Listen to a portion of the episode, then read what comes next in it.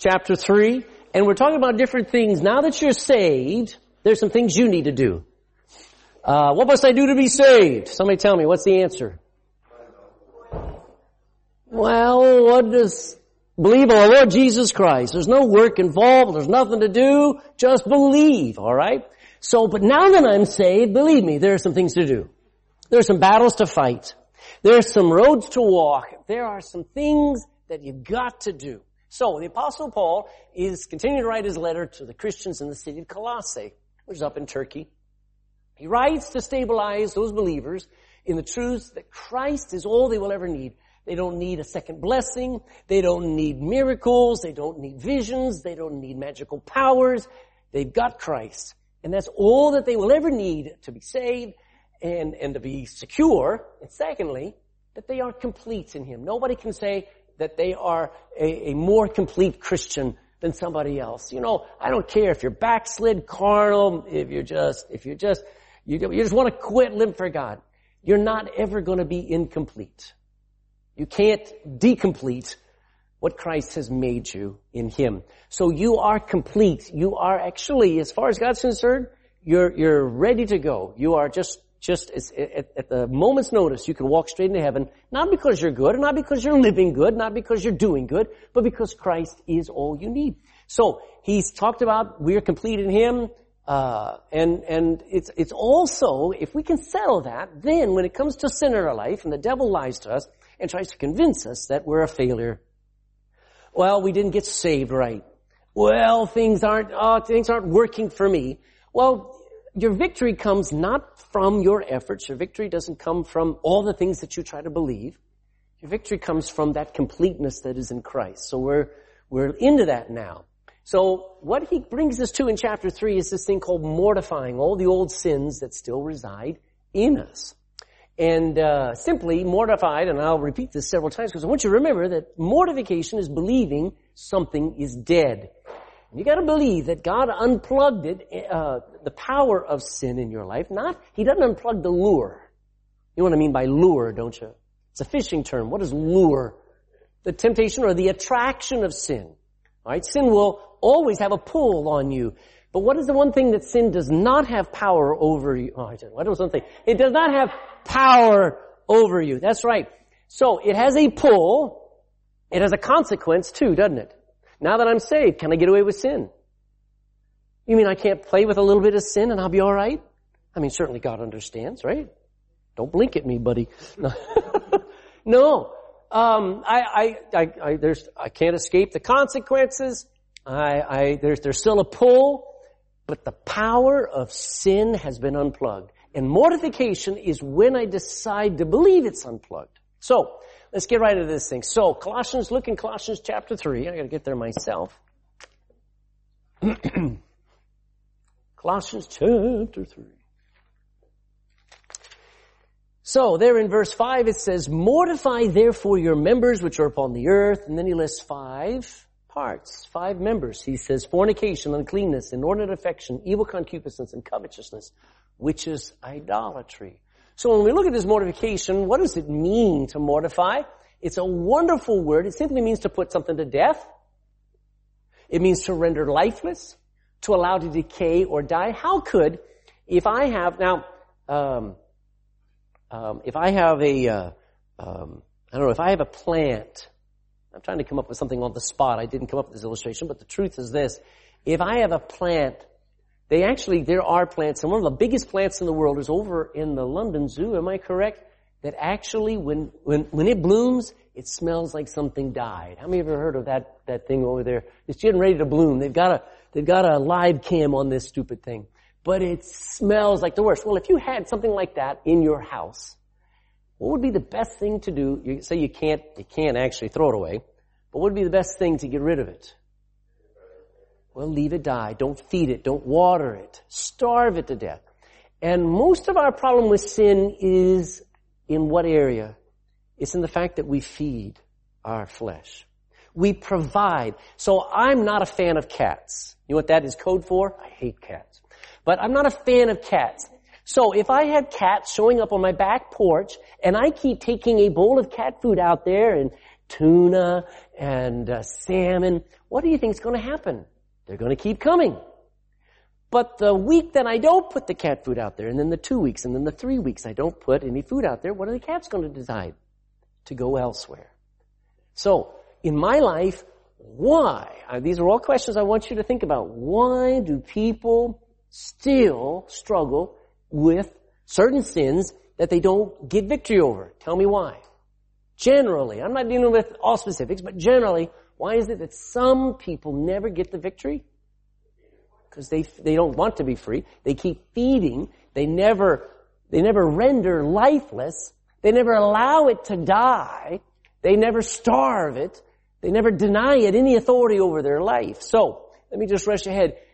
It, it goes on. The meaning is so rich. It means to condemn something, to judge it and divorce those sinful desires from accessing authority over your life.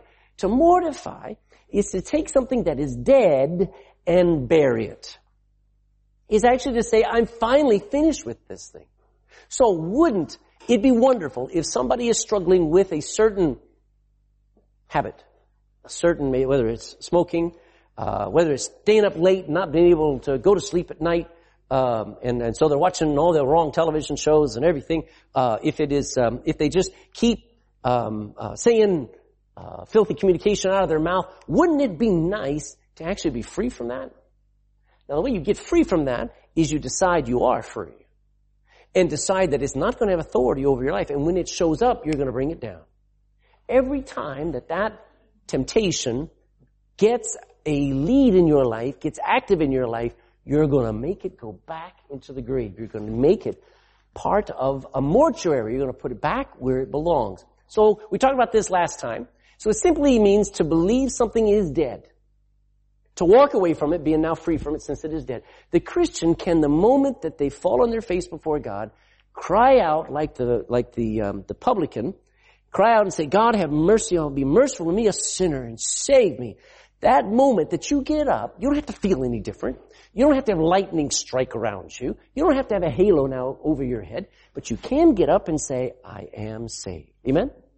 Nobody has to tell you you're saved. Nobody has to lay hands on you. You can believe God's word and you can get up saved. Amen. And you can do the same thing with sin. Not that you never feel the temptation to sin. Not that you don't struggle with it. But that you are free. And mortification is when you decide it's dead. It is dead, dead, dead.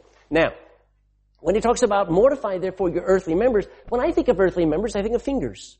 I think of toes. I think of noses. I think of chins. I think of ears. That's kind of a joke. Anyway, but when the Bible talks about members, it talks about all of you, starting with your flesh.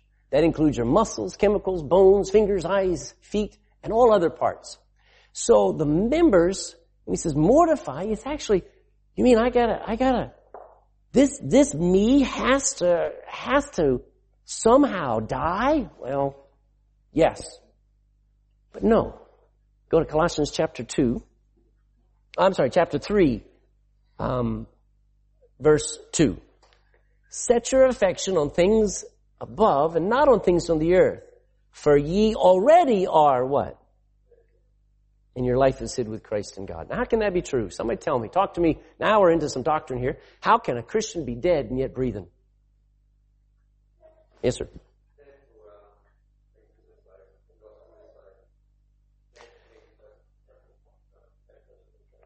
Okay. So, but, uh, let's see if I can get some more. Give me another thought, Marcus.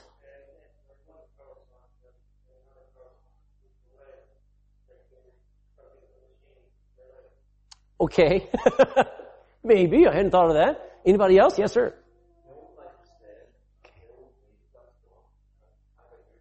Yes.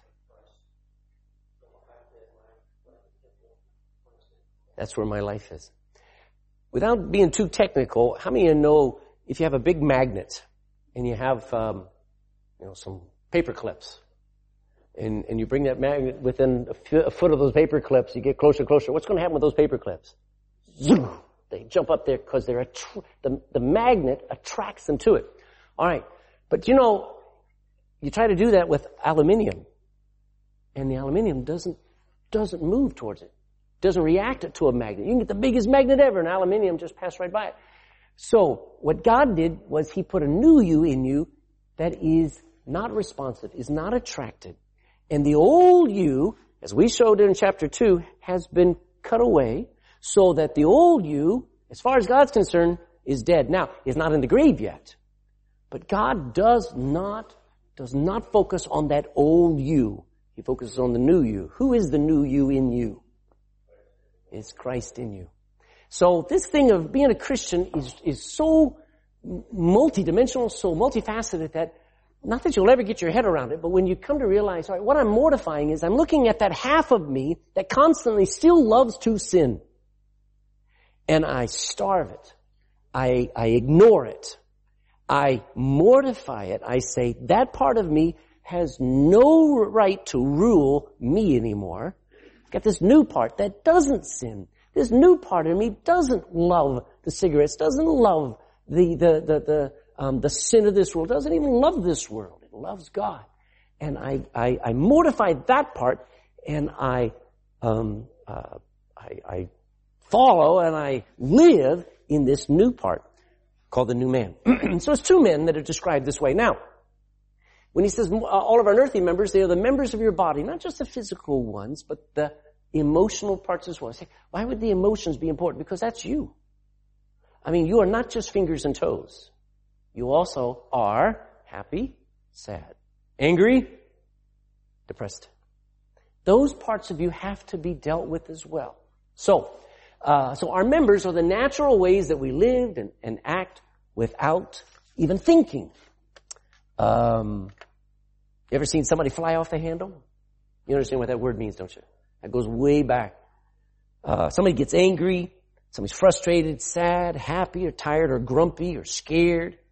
You know, uh, that's part of you. And it is the weakest part of you, by the way. When you get so angry, you want to strangle somebody. You're actually at your weakest. That is actually the most infirm part of you, and you fly out the handle and you want to show them who's boss. But really, that is not strength at all. The Bible is called infirm. The Bible calls our flesh infirm, calls us weak, beggarly. And so when we're giving into that power, you're giving authority to a beggar, to somebody that has nothing, no power over you, and you're giving power to it. So, simple meanings. Let's look at this. All right. So we go through these things. This is mortify therefore your members which upon the earth. And the first one is fornication. Fornication is all sex outside of marriage. That's what it is. It's not just one kind of sex. It's all sex outside kind of marriage. That includes things that are on the internet that are virtual, things that men do with men, women do with women. Fornication is all sex outside of marriage. Uncleanness is unclean thoughts and desires. Uh, my mom, you know, would always look at my fingernails. I didn't understand that. I mean, what's my fingers got? Got to do anything. But she always checked for unclean fingernails. But that's not what God's asking us to make sure are clean. It's anything inside that is unclean, like thinking, desires. Inordinate affection simply is when you love things. When you love things instead of people. I know that some people take care of their dogs better than they take care of their wives. They take care of their pets better than they take care of their children. That's loving a thing. So inordinate means out of the ordinary or out of bounds. Your affection's in the wrong place. Uh, evil concupiscence. Uh, that just simply means lust. Number five, covetousness. Covetousness is an intense demand for something that you think will make you happy. Isn't that what idolatry is? You know what idolatry is? Is when you appeal to something to fix your problem. And that something's not God. If I only had a husband. So they worship every guy that winks at them. Oh, if I only had a, had a, had a, if I only owned my own house. If I only, um, uh, could update my computer. If I could only go shopping for new shoes. And you say that's stupid. No, covetousness is where you have to have something before you're happy. And that is idolatry. Now when you go through that list, it gets really convicting because we want to defeat depression, anger, discouragement, bad habits. But God doesn't start with those things. He says, when you conquer these five things and, and you mortify them, they've already been crucified at the cross, by the way, you, only then can you start to deal with depression. So I'll deal with this. Can I, can I jump ahead? Alright, so somebody's depressed. Don't tell me it's you, right? But somebody's depressed and they say, Pastor, I'm depressed. What's going on? Pastor, I'm, I'm, um, uh, you know, I'm, I'm discouraged. I, I, I feel suicidal. Well, I can say this. According to the Bible, there are five areas you ought to look at. Do you have guilt for sex outside of marriage? Do you have a, a do you have a, a history of, of, of what they used to call living in sin? Because that has a consequence. All these generations of people who are living with one another and not getting married, they're going to have such consequences. So, instead of trying to focus on, well, let's make you happy. Let's come up with a joke book. I got a joke book. Let me make you laugh. You know that doesn't work with me. I can't make anybody laugh. But here I did it. Anyway, here, instead of trying to make somebody laugh, get to the issue. And the issue is, what's the history of sin in their life? So when he talks about fornication, you look back and you say, how do you view your body? How do you view? Do you view it as something to just be used? Do you view sex as something that is just something you do? When, when, when, when people are growing up with an idea that fornication is, is a way of life and not for just only marriage, they are inviting every demon and every grip of their life into hell. So fornication keeps you enslaved to the flesh unclean thoughts. That's why, what, can I say it this way? Watching what you watch is very important. Careful what you listen to. If you hear Eminem on the radio every day, if you listen to Beyonce and you listen to Madonna and all that stuff, let me be very simple. You are in, you are infesting your thoughts with unclean things. You know Eminem wrote a song? He wrote a song and his mother was a wicked woman. His mother used to, used to sprinkle Valium on his cereal when he was a kid. Uh, she was a dope addict and she was very strange. Anyway, he wrote a song about putting his mother in the boot of his car and driving the car off the pier. That's how he felt about his mother. So let me tell you, if you listen to that stuff, what are you going to be thinking about? Boy, I wonder if my mother could fit in the car. No. Unclean thoughts. Not just being extreme, but just saying, you know, the, the kind of music, the kind of things that you watch. Isn't that what the devil wants? Because if he can get in your eye gate, if he can get in your ear gate, and you just let him in, he didn't have to fight. He didn't have to battle. You invited it. So unclean things will make you enslaved to your thoughts. Uh, inordinate affection will become, you'll become enslaved to your possessions. That's where you love things.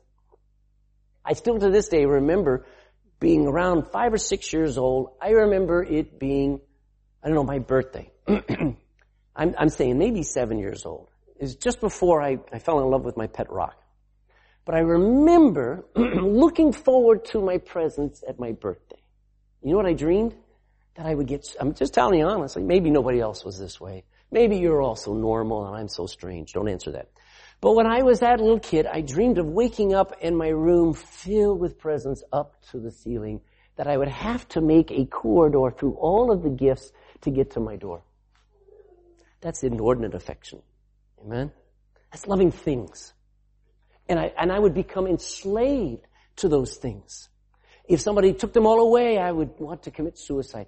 Inordinate affection, evil concupiscence, you become enslaved to your desires and your lusts, and covetousness keeps you enslaved to your lack. You're going to tell me how a Christian will ever be happy with any of that at work in their hearts. There's no way. So no wonder Paul says you must mortify. You're going to have to bury it. You're going to have to put it away, deny it any authority over your life. You got to remind yourself always to avoid these things and to mortify these things. And we have good motivation for it. Why? Look in verse 6. Colossians 3, 6 says, For which things sake the love of God cometh on the children of disobedience. No. It's not even the grace of God. What does it say? The wrath of God. Um, that's scary. Like I said, you're not gonna, you're not gonna escape the consequences of messing around with sin in, in this life. The eternal consequences are paid for, but you will reap what you sow here and now. So all those things make God very angry. No Christian ever gets away with playing with any of those sins. So, Pastor, but uh, is, is, it okay that I, you know, I mean, I used to mess around, I used to do this. Yeah, but you may, you may. Can I show you something? No, I won't. Uh, I got too much to say. Uh, you may be still alive after messing around with certain sins or whatever, but you gotta understand, you probably will carry not only scars, but the consequences of sins. And even if it was before you got saved, you can still struggle for the rest of your life. Let's deal with drugs for a minute. If you, if you took drugs, if you took ecstasy tablets, I know people who used to take 10 ecstasy tablets a weekend. Just pop, pop, pop, pop, pop, pop, pop, to keep them up all night. And then they wonder, I, I can't keep concentration. That'll be for the rest of their life. There are consequences for that, even though you're saved. So no, and, and, and if that's true, if that's true, even crossing your salvation, when you're saved and you mess with sin, beware because you will reap. Secondly, we walked, we lived in those sins as unsaved Gentiles, yes, but we should be able to say not anymore. Wouldn't it be nice to have uh, a, a, a kind of Christianity that actually lives in victory instead of lives like the world, from defeat to defeat? Will you always be in victory? No. Will you, will you never have more temptation? Uh, no, you'll have a lot more. But we won't walk in that. We won't live that way anymore. People ought to be able to come into your house and go, so this is what a Christian home looks like. This is what a Christian home sounds like. This is what a Christian home smells like. This is what a Christian home feels like. When I got saved, I, um, uh, I did not know anything about Christianity.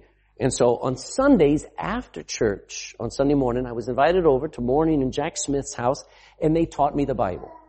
It was my first uh, discipleship. And they taught me everything, very basic, but I just watched. But there was a family. Now, their kids, their, they had uh, two children, and their children were um, older than me. Right? So I never saw family devotions. I never saw a family pray together, except over over their food. There was another family called the Hoeft, H O E F T family. They had nine kids. And I actually asked, what was Brother Hoeft's first name? David Hoeft. I said, David, can I come to your house some morning and watch you have family devotions? Because I knew they had something that I could learn from. I knew they were a Christian family. Let me tell you, watching them, listening to them, watching the interaction, the joy, the singing in the morning before they rushed off at school was priceless. What am I talking about? Shouldn't it be that if anybody ever came to your home, they could go, so that's what a Christian home is like. No cigarette butts over in the corner, uh, no um, uh, uh, beer cans in the uh, or, or, bottles in the fridge. No, um, uh, no question about whether they drink alcohol. No question about whether they're staying up watching uh, all the different filth that's on on television. Because God says the wrath of God comes on the world. He's also upset at the Christian who messes with it. So a sign that you're saved is the fact that you don't live in those sins anymore. Not that you never get tempted and fail from time to time, but you don't live there. So, we talked about uh, a couple weeks ago mortifying, crucifying, and it can only be done through the Spirit. Um, go to Romans 8.13. I review this because we don't get to go through this every single day, but hold your place here in Colossians. And Romans chapter 8 and verse 13. Patrick, would you read that? Romans 8.13.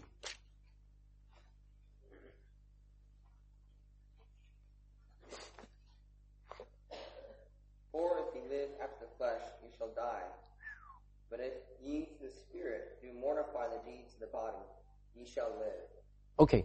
The deeds of the body are what I do. The deeds of my body are the way I look at somebody. That's, that's an act of my body. The way I respond to somebody. Um, the, um, the way I reject somebody. Um, uh, anything that I do, I need to mortify when it's not like Christ. Would that be agreed? Do you understand that? All right. But how do I do it? Through the power of who? So I imagine that there is just like if little Brendan here, he's going out here for a minute, but little Brendan needs to pick up a wheelbarrow. And it's filled with about 80 kgs of dirt. And you see him up there going, Arr!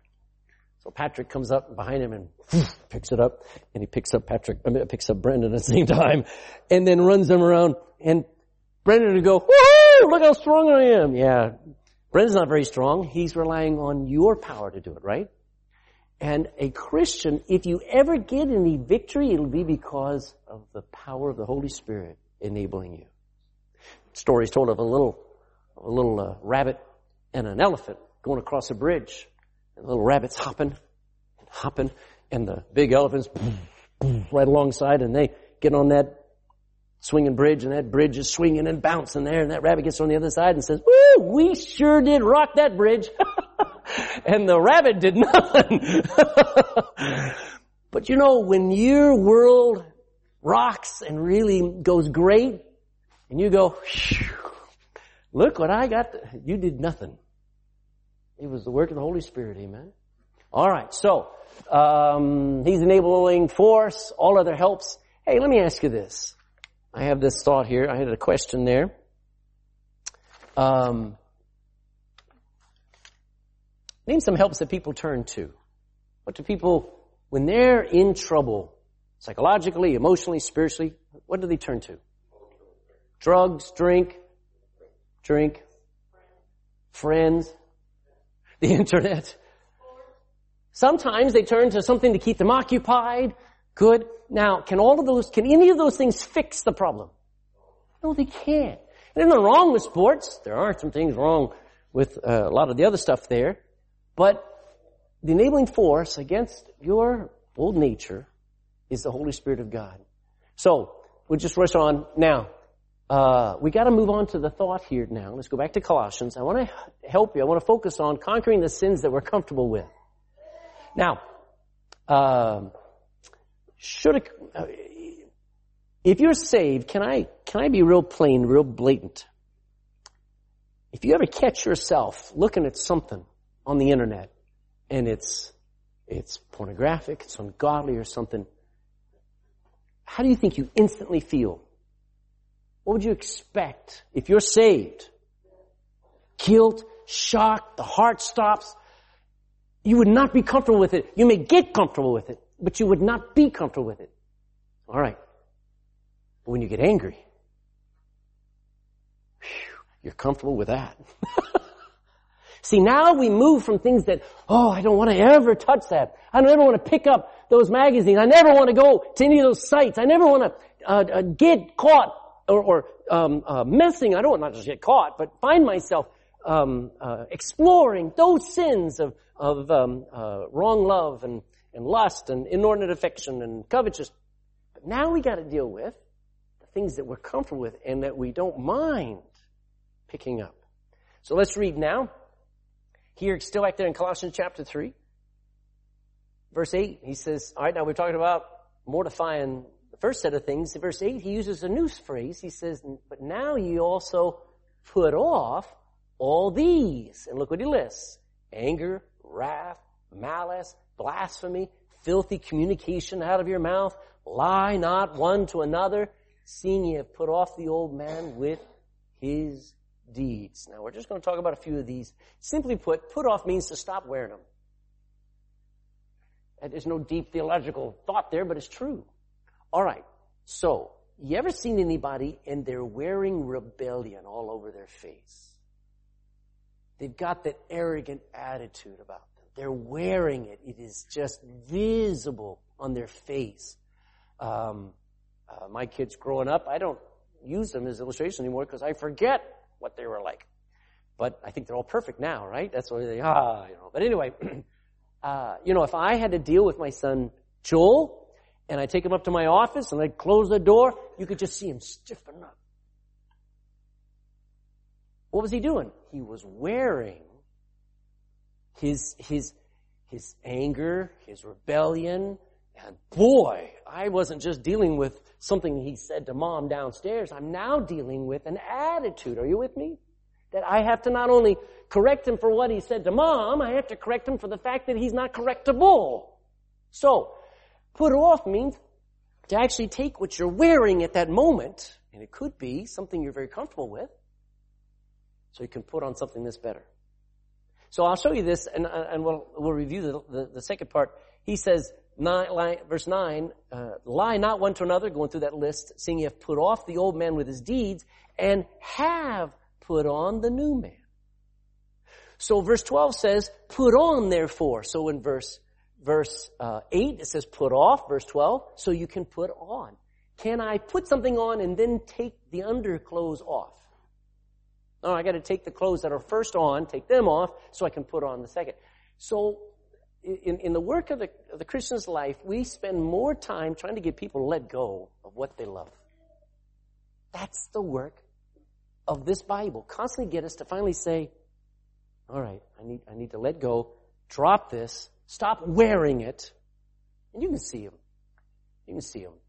I mean, just, just, you know, something upsets you, and it's just, you know, you've got this look, and, and, and that is a, that is us wearing an attitude, and Paul says, put it off. So, so stop wearing the following sins, and they are sins, and he puts anger. Look at Ephesians 4, 31.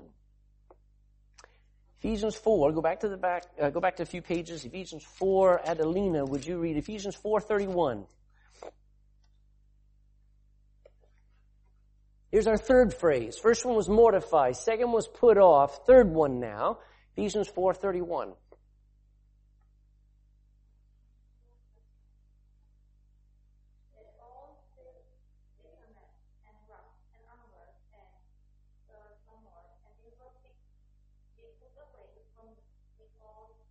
Okay, so now he says, put it away. So, um, when, when we talk about this thing, let how much of my bitterness do I need to put away, put off, mortify? How much? All right. How much of my wrath? How much of my anger?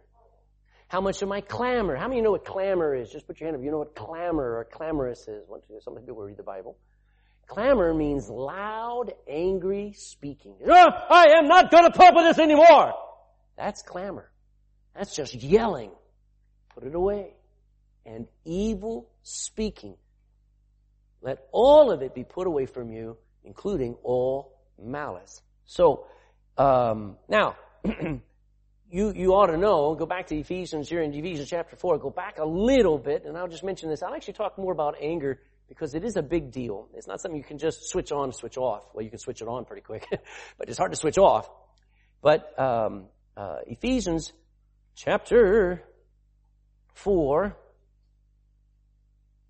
verse 26, be angry. Don't, don't, wouldn't a lot of people like the Bible to stop right there with a period? Amen. Be angry. but it doesn't say that, does it? Be angry and sin not. Let not the sun go down upon your wrath, neither give place to the devil. So anger is something I've got to understand and I've got to get a hold of because who's at the door every time I get angry? The devil is. So the moment I let my anger out, now there may come a time, I was listing some of the sources of anger. Sometimes we're angry because we're frustrated at an inability to control a situation. We get angry. You're driving in the car and a guy cuts you off and you get angry because all of a sudden that person nearly hits your car or shoved you into another car and you've lost, you didn't have control of that situation. You get angry. Sometimes continued, constant pressure against you that won't stop makes you angry. That's a natural response. When life events seem to pile up against you, ask Job.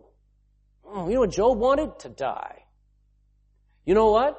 He's looking at his friends, and as his friends are talking to him, you know what he said? Miserable comforters are ye all. He's not a happy camper. Sometimes when you see someone else experiencing something unjust or a wrong, and you know that it would hurt you, you get angry for them. Anger comes up in so many different ways. The, the devil loves to trigger all of those things in the life of a believer. You know what he wants? He knows, he knows he can't get you to sin unless you love it. You know what Christians love? Being angry.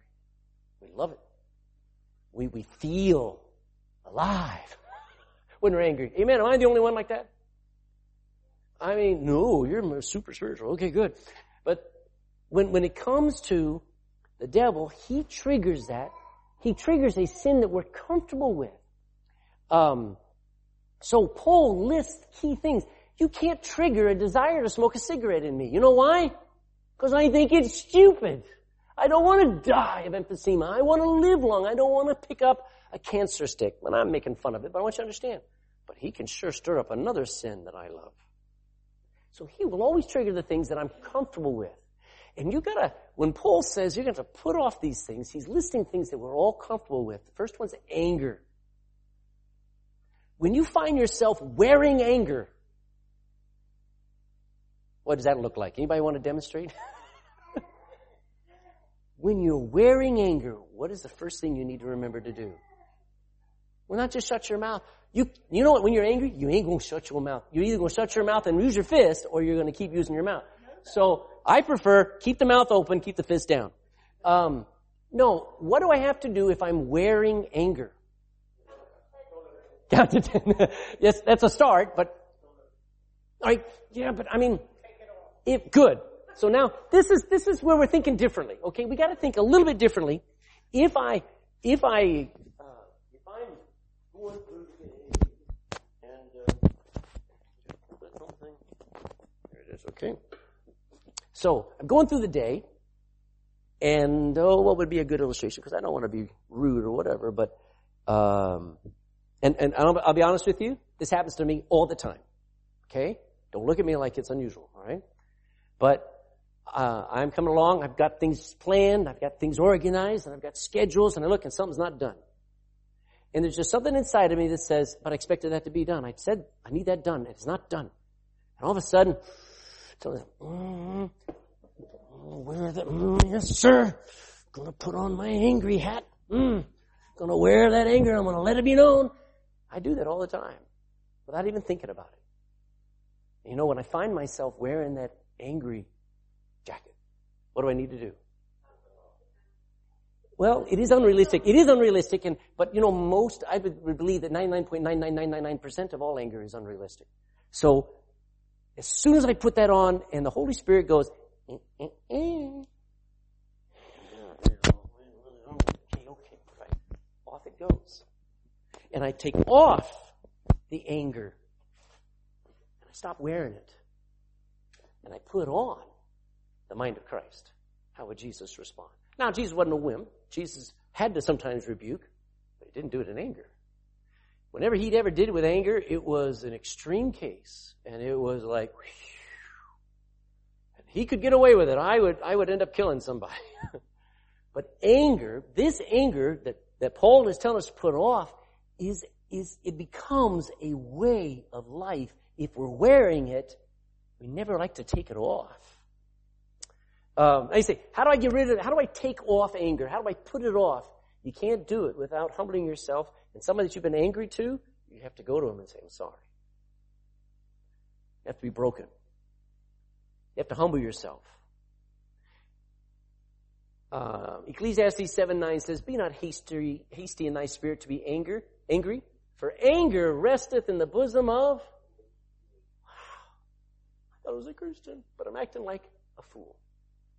Second thing. I lost my button. Second thing. He says, now we're comfortable with anger. We're also comfortable with wrath. So anger is something that we just live with. We can live, people can live in anger and they don't even bat an eye. But wrath is what you do to fulfill your anger. It's when you stay angry, believe me, if you stay angry towards somebody, you will hurt them. Either with your words or with a stick or with your fist. Um, and wrath is what you do to fulfill your anger. And the Bible says, put it away. Go to James chapter 1, Rodell, James 1, 19 and 20.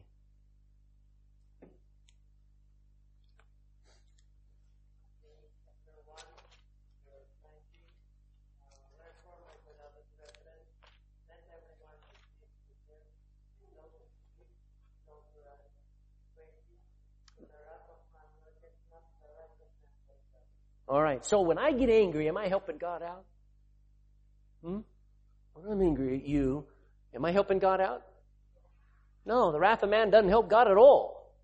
All right. So when I've got to the place where I'm going to make sure you pay, I'm actually, I'm actually acting like a fool. Remember Cain? What happened between him and his brother? Anger, but it turned to wrath. It says Cain was wroth with God, and then he took it out on his brother, and he killed him. So look at that exchange. He gets angry, and God says, do you well to be angry? Oh, I do very well to be angry. and then he ends up killing. Look where wrath took him. You imagine being Eve, and having to live with the first murder in all of history? wrath. You say, I would never go that far. You have no idea how far you'll go. Be careful with your anger because it will, it is, it is almost instant that your anger will become wrath. Wrath belongs to God. Um, uh, so never wear wrath. Put it off as soon as you find yourself so angry that you want to do something. Um, I'm going to go give him a piece of my mind. Don't do that. Uh, Ephesians 4.31 commands us to put it away each time it shows up. You know why? Because you can't handle it. Go to Proverbs 21. Proverbs 21, let's see, Darren. Proverbs 21 verse 24.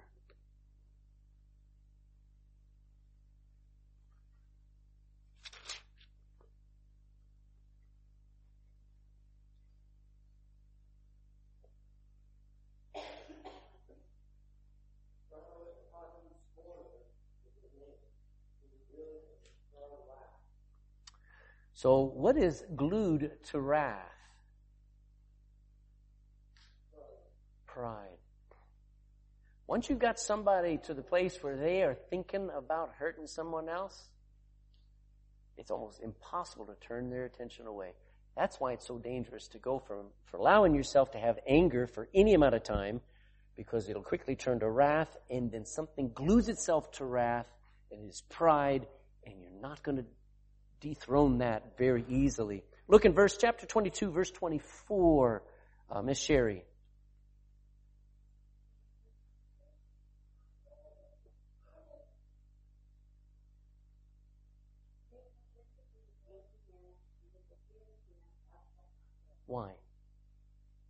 Why do you think? Go ahead.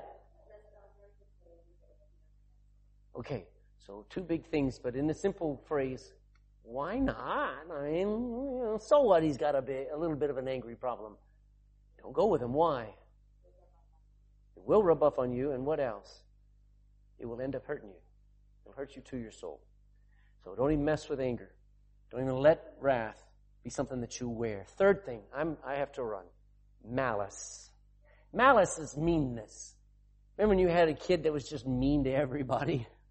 Well, it is, it is a desire to get even. Haven't they proven it that most bullies were bullied when they were growing up?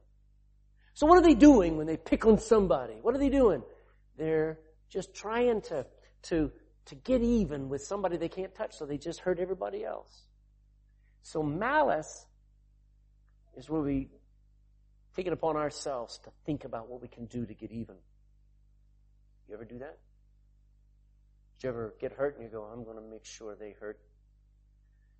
How can we be Christ-like when we're so mean in our words, when we're ugly, disrespectful, short-tempered, aggressive towards the brethren? I believe not only should we be the happiest people, but we should be the most respectful, the most honoring of one another, not thinking of ourselves. We should just, boy, should never end up where somebody who gets hurt ever just says, I'm going to hurt them back. You know what? When you get hurt, where do you go? You go, yeah, go to Jesus. You go to the cross. What can be nailed at that cross? Yeah, but my desire to get even. The thing that I, I, I we find ourselves so comfortable with somebody hurts. Now, I don't, I don't think anybody in this room would normally hurt one another, at least not willingly. We do it, we do it naturally, but not normally. But the world hurts us. If you ever face persecution, you know what most ultimate martyrs, what most Christians who have experienced real persecution, you know what they battle with? Two words. Bitterness. And they don't actually think of it as malice, but they think of, they want justice. They want, they want uh, people who were, who were um, tortured in Siberia, tortured for being Christians in Vietnam, tortured for being Christians in Cambodia, you read their life stories and they're and during during World War II in, in concentration camps in Nazi Germany and the torture, you know what they wanted and they struggled with? They wanted God to kill their captors. And then they had to stop and they go, you know, Lord, I'm too comfortable with that. Please help me to have an example life. Help me to witness. And if you ever read a story, you ought to watch um, uh, Corrie ten Boom.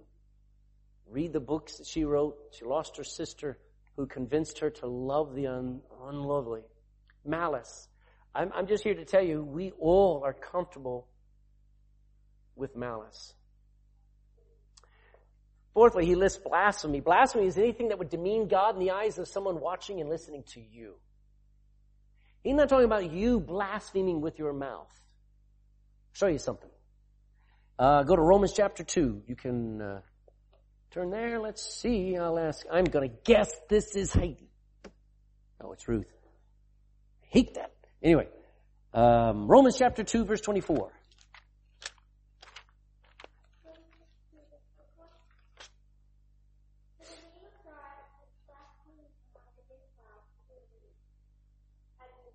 Just stop there for a second. Just get the idea. Paul is talking to Jews who were claiming to be Christian, and maybe they were, they maybe they weren't, we're not sure at this point. He's preaching to them, trying to get them to know the gospel.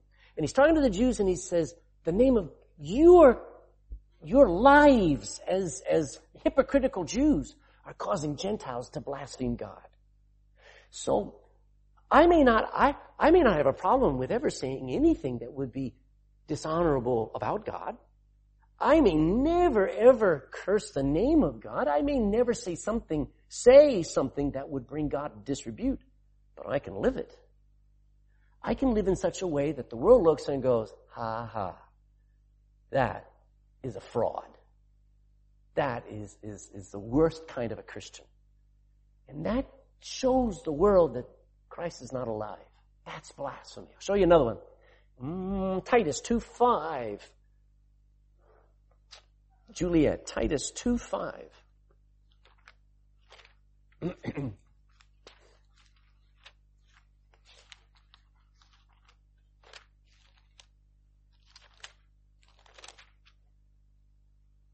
Now, go start back if you don't mind, verse 3, 4, and then watch how 5 just grabs you. 2, verse 3, 4, and 5.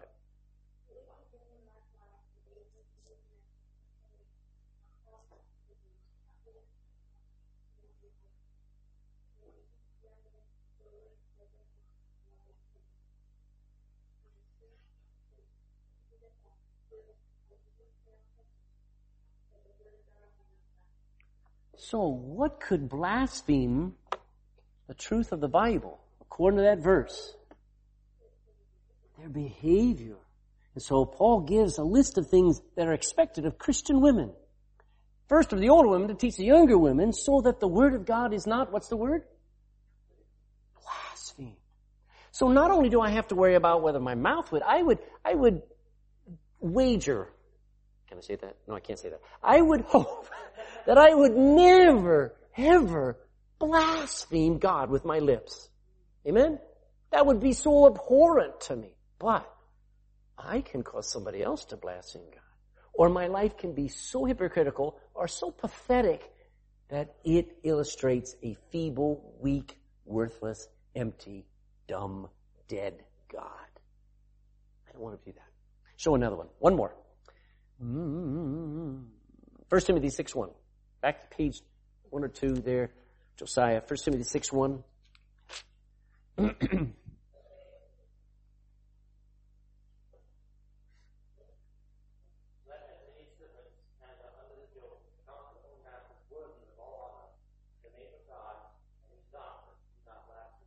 All right, I know too many Christians who are too comfortable with telling their boss off saying, I never liked working here. I thought you were the worst boss ever. I am done working for you. Goodbye. And what does the Bible say that person just did?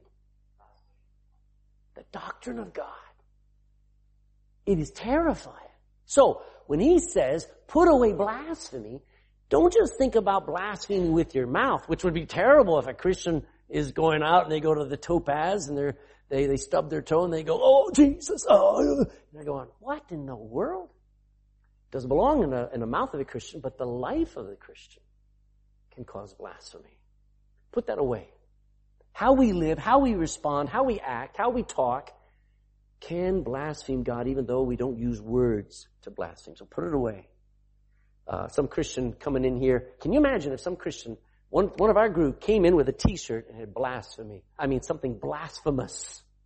Like Jesus and Mary married. Jesus and Mary Magdalene like they do in the um, uh, what's that thing, the last temptation of Christ and all these stupid things that are up now. Um, uh, uh, the world loves blaspheming Christ and they say that Mary, Magdalene and Jesus got married and all this stuff. It's blasphemy. Can't imagine somebody wearing that t-shirt or that hoodie and coming into church. You'd go, change. What are you doing? But our lives can do the very same as, as words or, or picture on our hoodie. Lastly, filthy communication, actually second thing, filthy communication out of your mouth. What are we referring to? Dirty jokes, tearing someone down, gossiping, promoting sin and especially dealing with sexual sins, filthy communication out of your mouth, telling what we call, you know, the dirty jokes. When you say anything shameful, you know, I, I don't, I don't know much today that makes anybody embarrassed. Do you? I still chalk it up to uh, Bill Clinton and his escapades there back in 19, what was it, 1995 when he was caught with Monica Lewinsky, and every detail of his filthy, wicked life was put on the newspapers all over the world. And ever since that day, the newspapers and the news just talks about stuff like it's nothing. And it grieves me. I still mark to this day. That is filthy communication.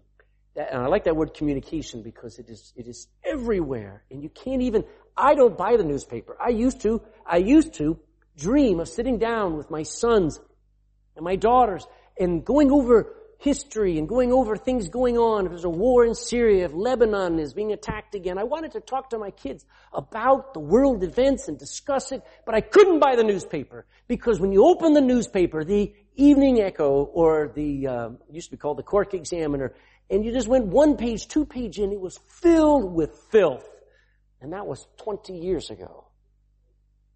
Filthy communication. Well, here's the point. That shouldn't come out of my mouth either.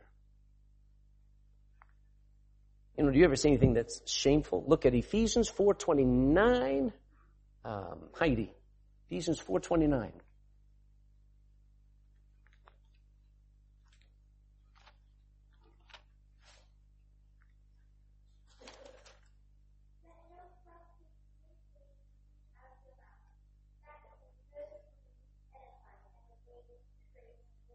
All right, so how much corrupt communication, evil communication can come out of my mouth and I'd be okay.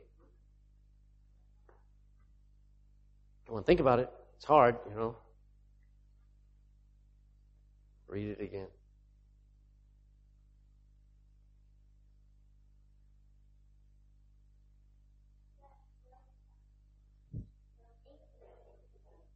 Any evil communication, corrupt communication, things that are just should not be said. It shouldn't be said. Is that easy? It's not easy. Because you'll always justify, well, this needs to be said. It's terrible. Uh, Ephesians 5 4. I'm going to ask, let's see, Nathan. Ephesians 5 4.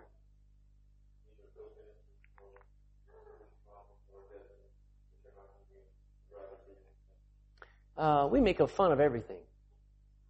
We make fun of everything, unfortunately. You gotta be careful.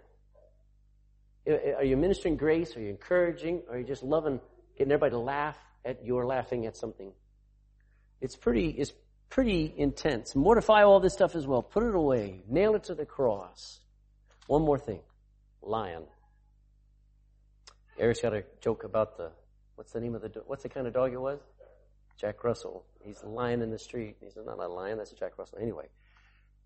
We're talking about something that your parents should have taught you. I think my parents didn't, maybe they, I don't know, maybe they weren't that good at teaching it, but there are four great things that every parent should teach their children. One, to work hard. Secondly, to obey. Thirdly, to tell the truth. And fourth, to take responsibility when they've done wrong. I don't find that having been done in the majority of people. To tell the truth, I don't have anybody. You know, if you're saved, it ought to, it ought to hurt you. It ought to grieve you that you ever tell a lie. And the only way, can I be honest with you? The only way that I've ever gotten the victory over any lie is to take off the, stop wearing the, the idea that I can get away with it and go to the person I lied to and say, I lied, I'm sorry, I gotta tell you, the truth is, and even if it's just flippant, it's nothing important, I gotta say, I have to go and say, you know, I exaggerated, uh, that wasn't quite right, I, I lied. What does that do? It dethrones the devil, it humbles you, and it reestablishes truth. You think that's ever going to be easy? You think it's priority? It has to be priority. How much lying should a Christian be comfortable with?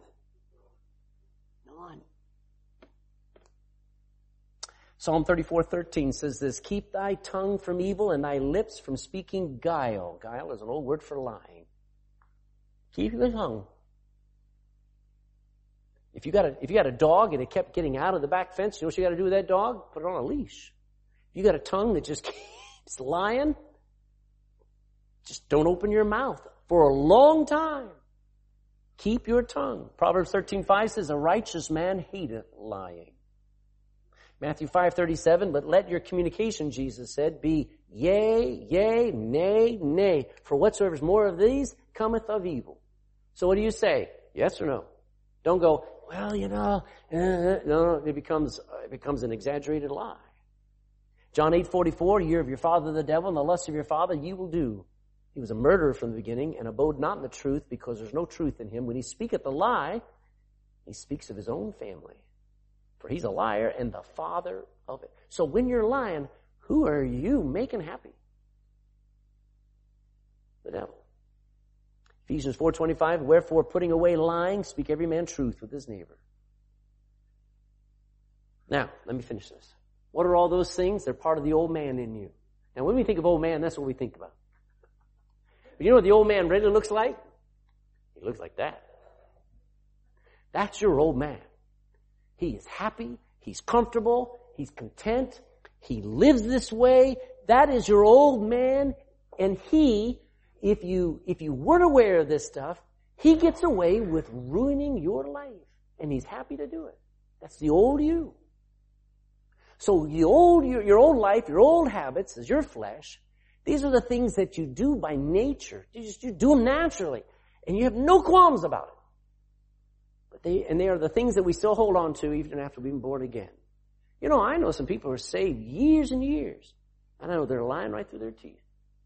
Um, I says, um, uh, I'll say, uh, you know, know, what are you doing on Sunday? Oh, I'm busy. Liar. I know I'm busy. Ah, you're a liar. Um, they are comfortable with lying. All those things that we've just listed need to be put off, mortified, and believed to have been to, have no more power over you.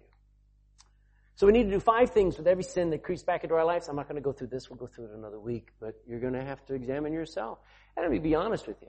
It's nice when somebody else can say to you, you know, your your mouth's a little bit too sharp. Your mouth you're being a little bit too rough.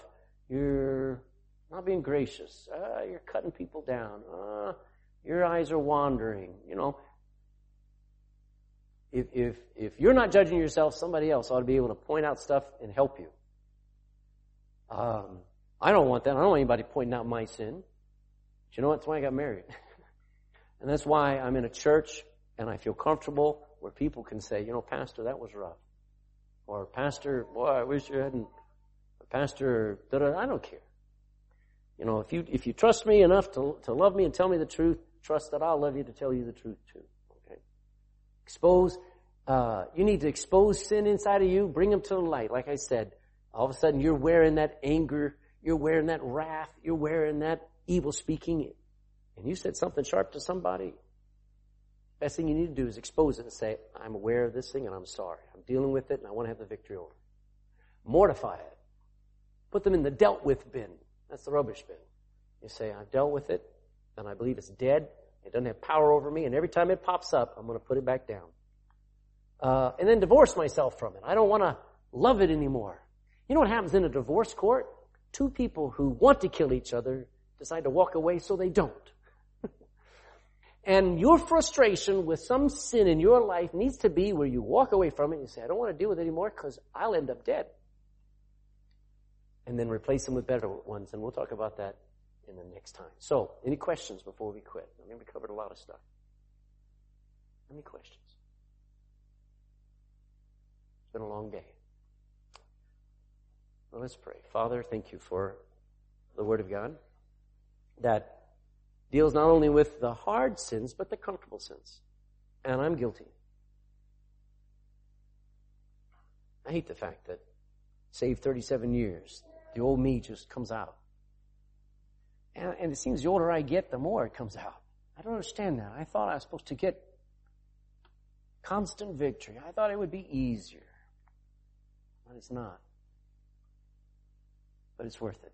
It's worth putting up a fight. And God just, scriptures like this remind me, let all bitterness and wrath and evil speaking and clamor be put away with all malice. Oh, I need to, I, and, and that word let is on me. I either let it run my life or I let it out. So Lord, help us be believers again. Help us be believers of this book that is true and that sin shall not have dominion over us,